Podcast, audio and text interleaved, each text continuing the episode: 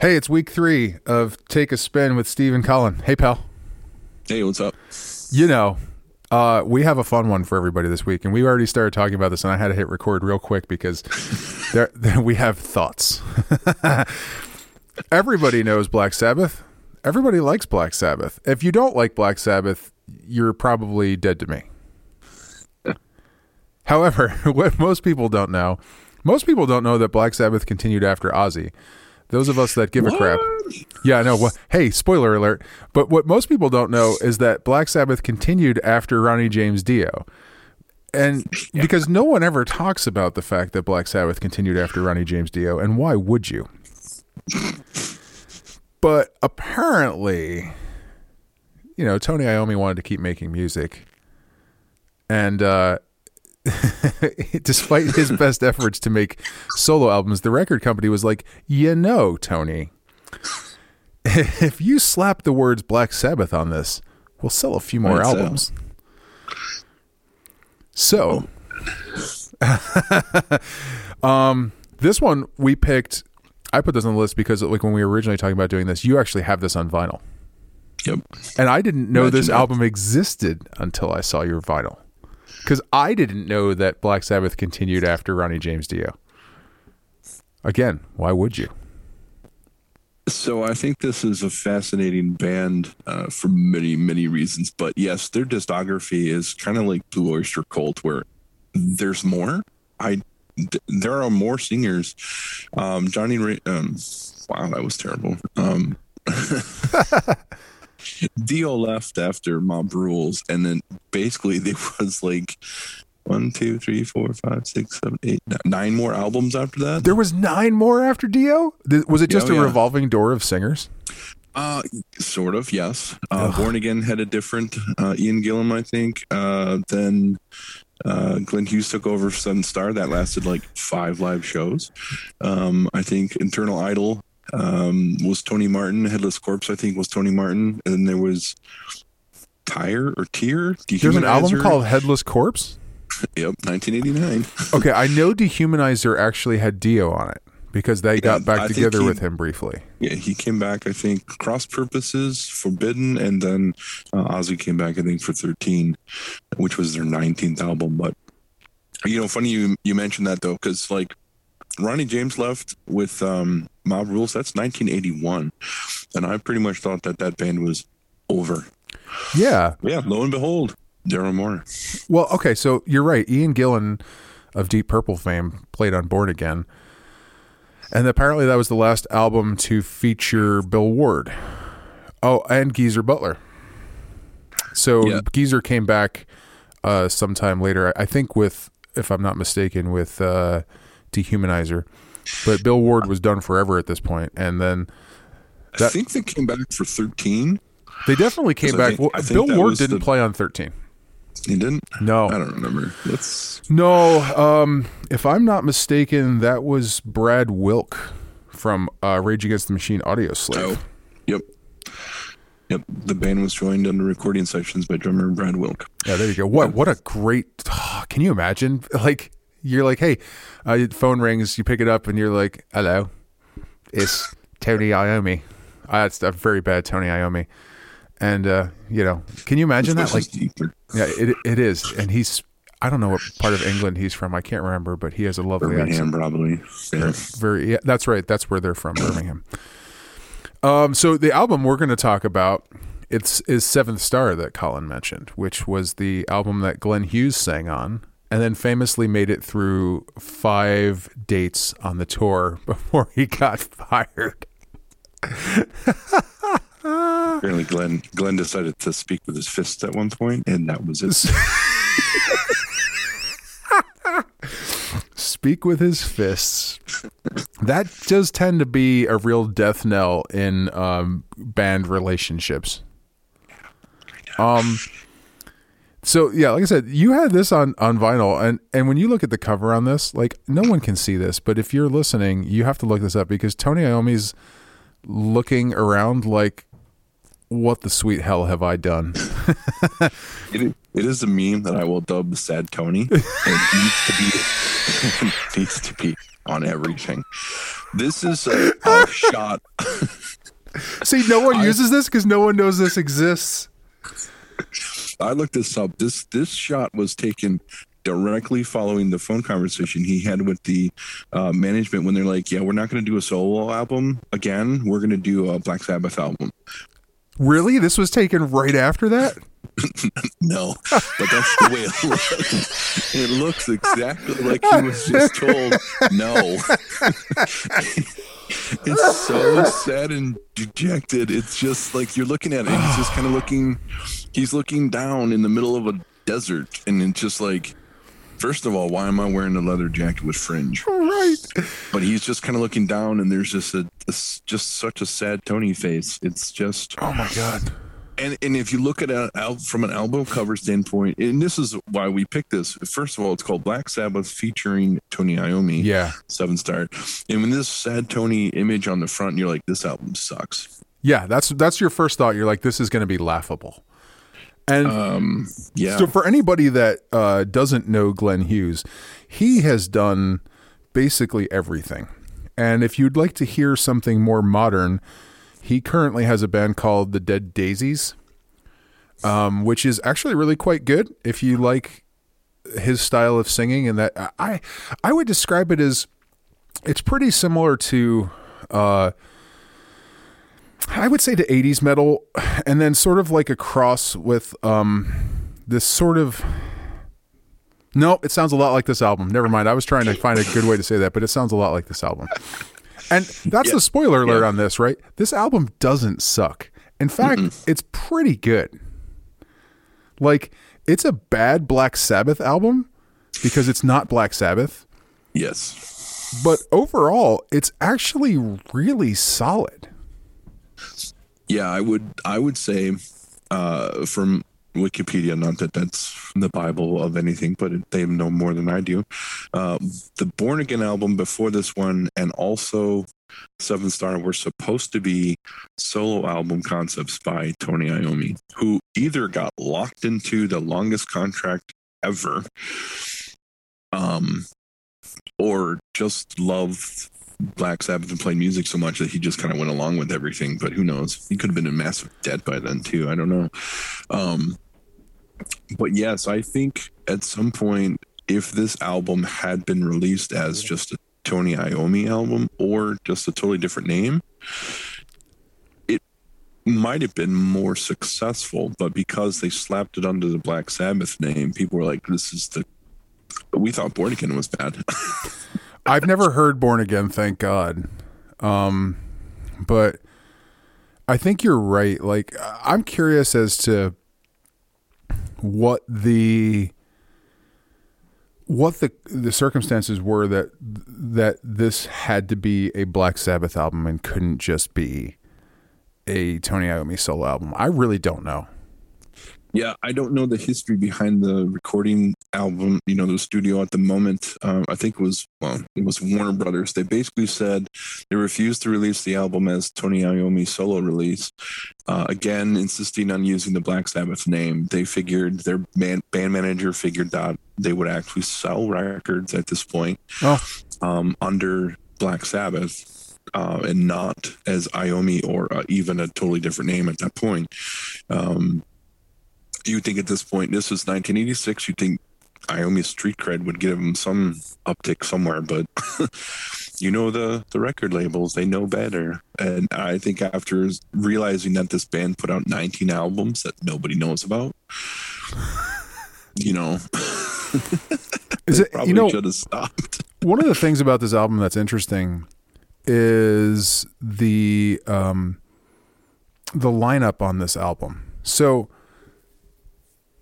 obviously Tony Iommi, rock and roll legend. Mm-hmm. Then you have a guy um, who played bass named Dave Spitz. And Dave Spitz did uh, some stuff with Great White and White Lion, or if you put them together, Great White Lion. Um, but interestingly, same band. it is now. This guy um, uh, is a black belt in Okinawan karate and uh, d- yeah, he. I'm reading about this. He has like he's this incredibly uh, highly honored uh, karate sensei at this point, which is really kind of cool. And then you've got uh, the Geoff Nicholls. Um, Geoff Nicholls played keyboards, and then like he's played with a bunch of people, but no one particularly. Um,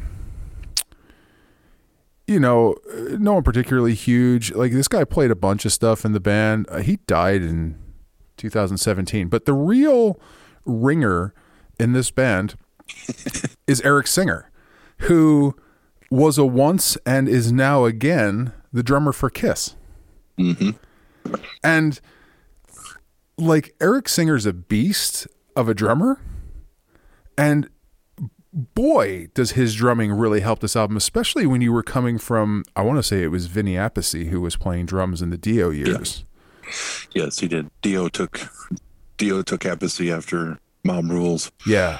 And so again, Born Again was a completely different band lineup and and this band this um this version of Sabbath fell into the same thing basically where this Born Again totally fell apart. Iommi had to start all over again. So Yeah. So you have this like lineup and then, you know, Glenn Hughes, he like I said, he's played with everyone. He was in Deep Purple. I think he sang for a while in Deep Purple. Um, now he's got the Dead Daisies. He did Black Country Communion, uh, Communion, which I think is is that the band with Joe Bonamassa? Yeah, and Jason Bonham and Derek Sherinian. So this guy's done everything there is to do in music, and he can also say that he was a singer for Black Sabbath for eight minutes. Yeah, it's it's interesting. Um, yeah, Hughes has a really good vocal screaming style. Like I, I kind of you know, moving from Dio to Hughes wasn't necessarily a, a, huge shift. Um, I agree. I mean, Dio's Dio, of course, but you know, the the concept was there, and you know, um, and, and Gillan before that wasn't a horrible choice. He's just a little too bluesy, where the yes.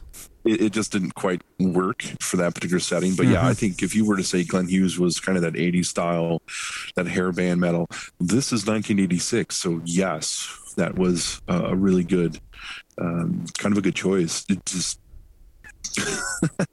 uh, and, and funny, funny thing. Well, so clearly Glenn Hughes and Iommi never had any issues because Iommi finally released his solo album in like 2000 um, which I don't think Glenn Hughes actually sings on, but he got to release Fused in 2005, which he did do with. Um, it looks like I think he said, uh, yeah, he collaborated with Hughes on on that third album. So Oh, they they stung around and and he sang some more. Um, they have a pretty good friendship and stuff. So that that concept definitely works. Fascinating. And you know, I think about a singer like Glenn Hughes on the later Sabbath albums, like especially Never Say Die, which is I say later Sabbath, the later Ozzy Sabbath albums. Um Yeah. I guess I forget now. Um, you know, those I think like technical ecstasy and especially Never Say Die are just bad. Like they're not good. And I actually think they would be better if someone like Glenn Hughes had sang them because of his delivery compared to Ozzy's. Ozzy has has a I would call Ozzy's like singing um quirky in that he has he has very unique things that he does. It's part of what makes him so great. And on those albums when Sabbath had shifted to a more straightforward rock sound, Ozzy doesn't work in that concept. Like he works better when there's riffs. And I think that's why this album works with someone like Glenn Hughes because there's not a lot of riffs on this album. Like when you think of Sabbath, you think of things like Iron Man and Sweet Leaf and War Pigs, like these huge riffs. And this album doesn't have that. No. It's more This- of like this- the Dio style where it's like, right, there's like lots of rhythms. Yeah, there's there's singing Yeah. you know, and that's not really Ozzy's bag of tricks. No, Ozzy, like, does the these, like- seventies and eighties. he does these these short punctuated sentences um typically. He doesn't he doesn't hold a lot of notes. Like he goes through notes quickly. Whereas like on this album and, and similar to how dio delivered these guys are sitting in a note and really singing that note and vibratoing that note and and really making a note work. Whereas ozzy had such a different thing about him, and that like again, there's no replacing that guy. And the fact that Sabbath even had any success with Dio is a testament to the amount of talent that was in that band. Because by all rights, that should not have worked. But Yeah. you know, here, if the, like you said, if this had not been a Black Sabbath album, it probably would be regarded far more favorably. Mm-hmm. Yeah, I think so. I think it's just lost the whole like there was Sabbath after Dio, like that concept of just moving around. This is to me, this is where and again, I don't know the whole details behind what happened to Zeppelin after Bonham died, but this is to me, this is the same. This is like what would didn't happen with Zeppelin. They basically decided, nope, we're not continuing Yeah. um, because I feel that they would have they'd replaced their drummer probably eight times. Um, John Paul Jones would have laughed at some point. Jimmy Page would have been like, "Why am I playing here?" And it would have ended up the Robert Plant solo band anyway. It- it- yes, uh, which are all pretty good albums for the most part, and I have a bunch of those too. Um, but it wouldn't have been Zeppelin, and Nope. this is where you know even after when you switched over to Dio, you still had Black Sabbath. It's kind of like the shift for ACDC when they shifted um, on theirs. Yep. That's it, fair. It worked. It was kind of like this is still Black Sabbath. It's Van Halen. This is still Van Halen. And then it's I don't know about that. That's a whole other discussion, but we don't have time for that one. when when when Dio left, it was kind of like, and you know, even Geezer Butler was like, okay, I'm done. yeah. Right. and Ward was gone at that point, so it's just sort of like the band's kind of falling apart. There was only four of them to start with, and you lose one, and you lose another one, and then you start going away. And Tony was sitting there fighting for like, dude, I just want to do my own thing. And for some reason, he's still. We went along with it, or he's under contract or whatever. We're just like, okay. I don't understand it. but uh yeah uh, this this album itself doesn't have i was just listening it to you before you came on and i can't tell you that there's anything that super stands out um but i i like it well again i like it. It's a vinyl record for me. I can put it on and let it spin.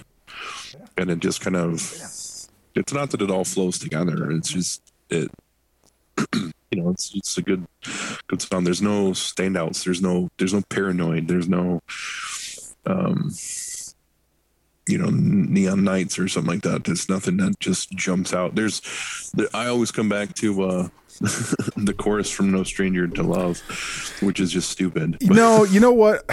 As okay, I, to be honest, I basically hate that song, but not because I don't think it's good, because it's just it's so on the nose. Like it's just okay. The best I'm trying. I was trying to think of a comparison, and here's another Dio band for you. But the first couple Rainbow albums, well, the second and third ones specifically, Rainbow Rising and then uh, Long Live Rock and Roll, are absolutely amazing.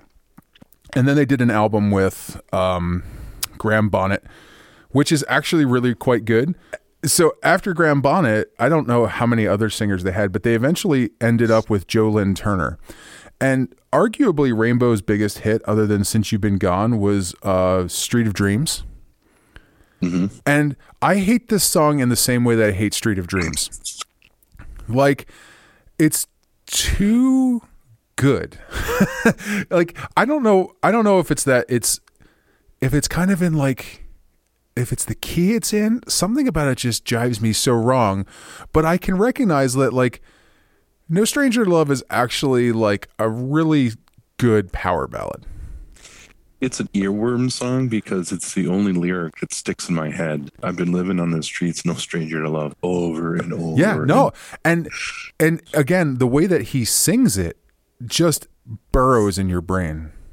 Oh yeah, you get the lighter out and just like wave in the air. It's, I mean, that's just the timing of it. it is just perfect, and which is weird to me because it's the second song on the album. They Yes. open up with you know, kind of the the rocker in for the kill, and then go right into the like, hold on a second, we're gonna drop the lights. Yeah, right the there. And you're like, well, I'm not ready for that yet.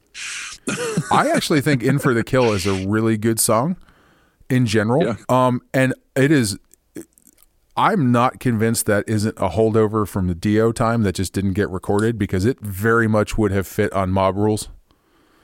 It's just got that vibe. Um, regardless, the way that Hughes sings that in the in the chorus where he sings higher is really good. Like that song's really good. I'm a Yeah, big fan it- of that one. Yeah, it got some reviews. Um, so uh, it got praised praised when he saw for the fiery tunefulness that makes aggressive hard rockers like "In for the Kill," "Turn to Stone," which is the third song. I li- I like that one, and "Danger Zone," uncommonly catchy. Danger zone. No, That's not that how it goes. I know. Do you watch I do. Archer? Lana, Lana, Lana. Danger zone. I, d- I did see it come up. Like I was looking at it, I was like, oh, "Wait, they they covered that song?" And I was like, "Hold on a second, now that can't possibly be." Is this before or after Kenny Loggins? Hold on, I I need to check know. that. Keep talking. but that was pretty funny. Um, it does say though that the the um they felt the songwriting and vocal work fell flat on songs such as um the the title track Seven Star itself. Um, I'm going to disagree on that completely. But it, it, it the guy doing the review uh, for all music who was apparently all over black sabbath on this particular wikipedia stuff says that the the album itself seemed completely misunderstood and an underrated album. And again i think that's what we were talking about. As a black sabbath album this is way down at the bottom in the 19 pile. But if this was just a rock album from 1986 Yes, Not that happened to have Tony Iommi on it. Yeah, you'd be like, "Wow, that's Yes. that's a pretty good uh, way to keep your career going and stay relevant." And that was the, the thing. If they had changed the name of the band and just gone totally separate, I think this would have worked at least for a little while. You know, maybe they would have put together a couple couple albums and then called it good. But you know, seventies and, and eighties, these guys were all flinging around like carousel candy. Yeah. Um, you know, everybody was on everybody else's album. You know, no. Ooh. Uh, Here's an interesting piece of uh, trivia for you. so random Seventh trivia. Star was released on January 28th, 1986, featuring a song called Danger Zone. Okay. In January of 1986, also, a song called Danger Zone was recorded by Kenny Loggins and then released in May. Or no. Top Gun. Uh, So, hard to say, but uh, well, Kenny Loggins didn't even write this. What a turd! It was written written by Giorgio Moroder and I don't even know who the hell Tom Whitlock is, but regardless, anyway.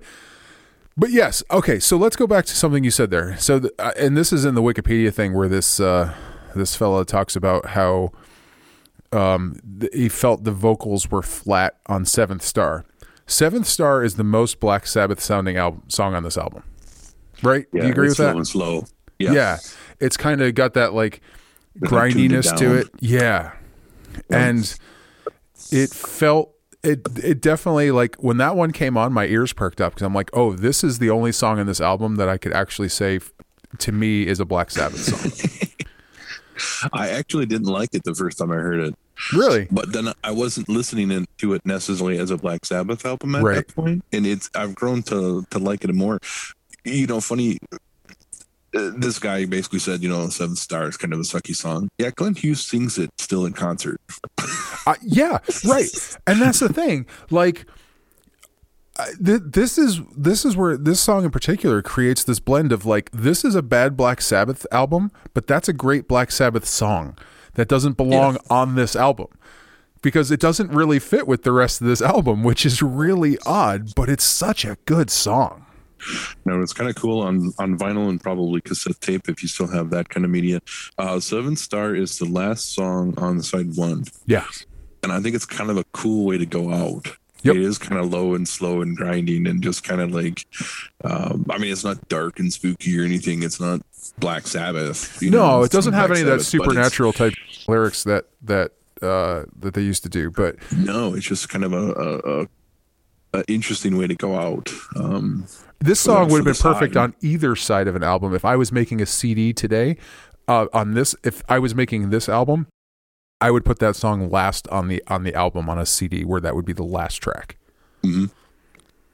Also, it's worth noting that this record clocks in at just under 35 minutes, which is a wonderful amount of time. um, I mean, it's about how much attention span I have at this point in my life, so it's kind of perfect. But seven star, you know, at five minutes twenty seconds, it's the easily the longest. It's not. I lied. Heart like a wheel is much longer. I mean, you know, overall, this is the thing. I, I always like judge albums by will I listen to this again when we're done talking?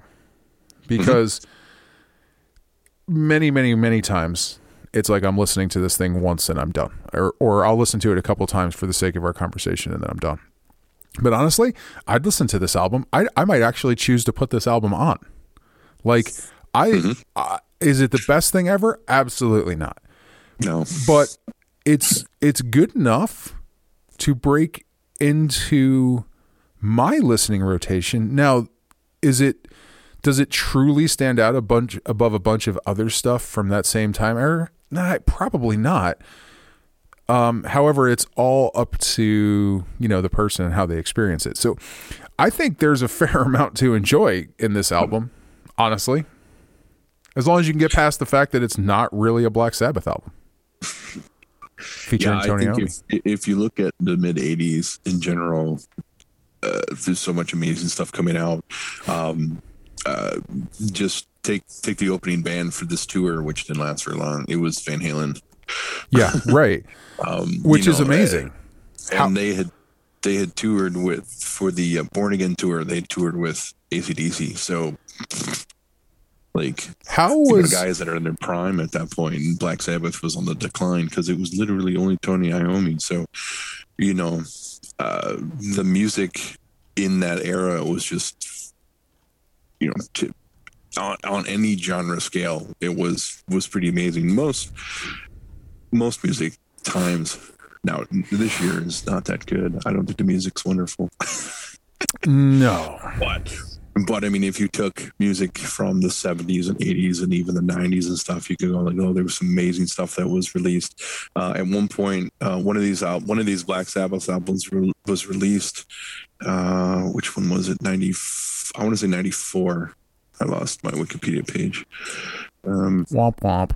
anyways, it doesn't really matter which which one it was. Whatever one came out in '94 ish, and and the reviews were like, yeah.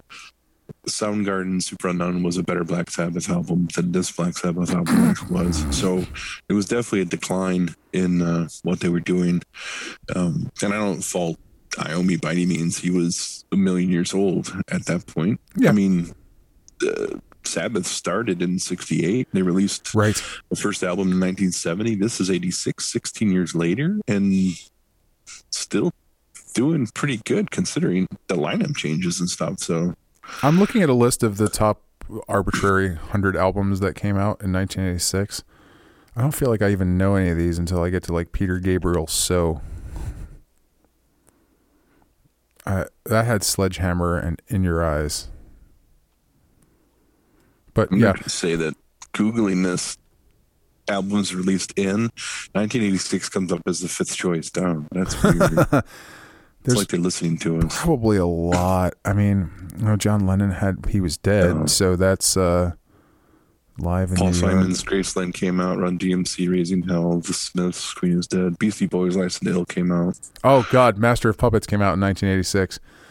Holy crap! I'm old. So right, right. So, so this this album came out three months before Master of Puppets. Wow, is that a uh, a sign of how things were going to change?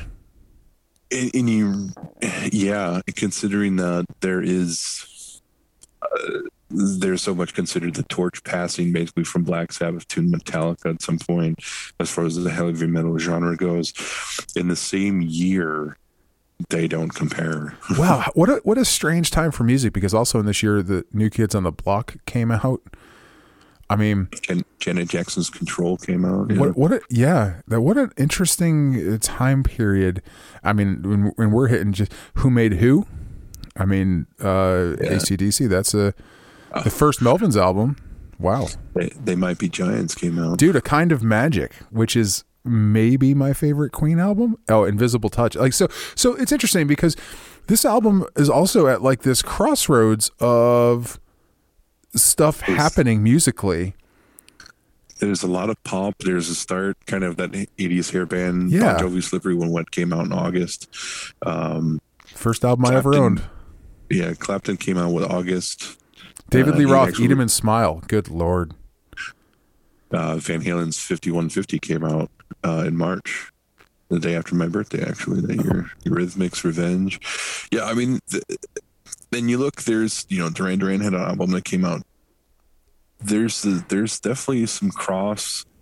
Um, all the Bangles, different light came out, but you also have like Iggy Pop has his has a solo album. Yeah. Um, you just said um, Paul McCartney's got some uh, a solo album. Um, Alice Cooper had an album. He always has an album, but there's there's a changing of some of these guys that had been in bands in the 70s and now solo. Uh, like I said, Clapton had an album come out. You know, that's a solo album. They're not, it's not. He's not doing all his bands and stuff anymore at this point. Um, you're starting to get uh, new releases. Peter Gabriel had released an album, but so did Chicago. They released 18. Um, So the times they were changing. So this album sits in an odd spot. It's only Yeah, and five years think- before Nevermind came out. criminy. Yeah. Um, but that's I think, but that goes back to what we were talking about. Is this really a Black Sabbath album in a, in a time period of shifting, that mid '80s shift, where Guns N' Roses is about to come out, Master Puppets had just dropped, um, and then the whole '80s hair band stuff shift, you know, starts to, to go off, and some of these other bands, there's a lot more pop culture. Uh, Madonna kicked in, uh, Janet Jackson stuff, all those things. The the old crew is leaving their bands or getting kicked out and doing solo albums. Um, this is one of those things where you're just like, it should not have been called Black Sabbath. No, and I guess that's the point that that we we keep coming back to is like musically this is pretty good. Black Sabbath wise it's terrible. But I, I think if we take it out of that context and we just evaluate it as like a piece of music, I think ultimately I side in favor of this album. I like it. Um I, I like the singing, and honestly, it made me look into the Dead Daisies, which I listened to this week, and I'm like, hey, Glenn Hughes can still really sing. Imagine that. yeah, So, yeah, that's cool. what's uh, what song would you pick off of this bad boy? Um, the song I would pick off, I would choose uh, "Turn to Stone." Third song on the first uh, on the album. That's a good choice. I like it. It's a good. It's a good. Um, it's kind of a good rocking song. Are there no singles from this album technically? Um, I think they released at some point "No Stranger to Love." Which I gotta tell you something. When when when Black the when Black Sabbath's single is their the ballad. first of all is a ballad, and second of all, that's the single. Way I'll go. kinda- I'll go with you on "Turn to Stone" because my other choice would have been Seventh Star, but we'll skip the uh, the two big songs and pick something different. "Turn to Stone's really good too. Yeah. No complaints there. All right, so let's see what our choice is for the next session. You ready? I'm Yeah, gonna hit this number a bunch of times. Ooh, Jack Tannehill, greatest hints. H I N T S. Cool. Um, I this is no idea who that is. I know, and I'm curious to. I was literally just talking about this album with my father this morning. Um, I have stories about this one. So, uh, yeah, Jack Tannehill, greatest hints. I believe this is on Spotify. I Anyway, totally lost. I totally Um, lost my search button. But yeah, you lost your search button. I'm sorry. Godspeed. Jack Tannehill. All right, that does it for this week. Talk Sounds to, good. talk to you soon, pal.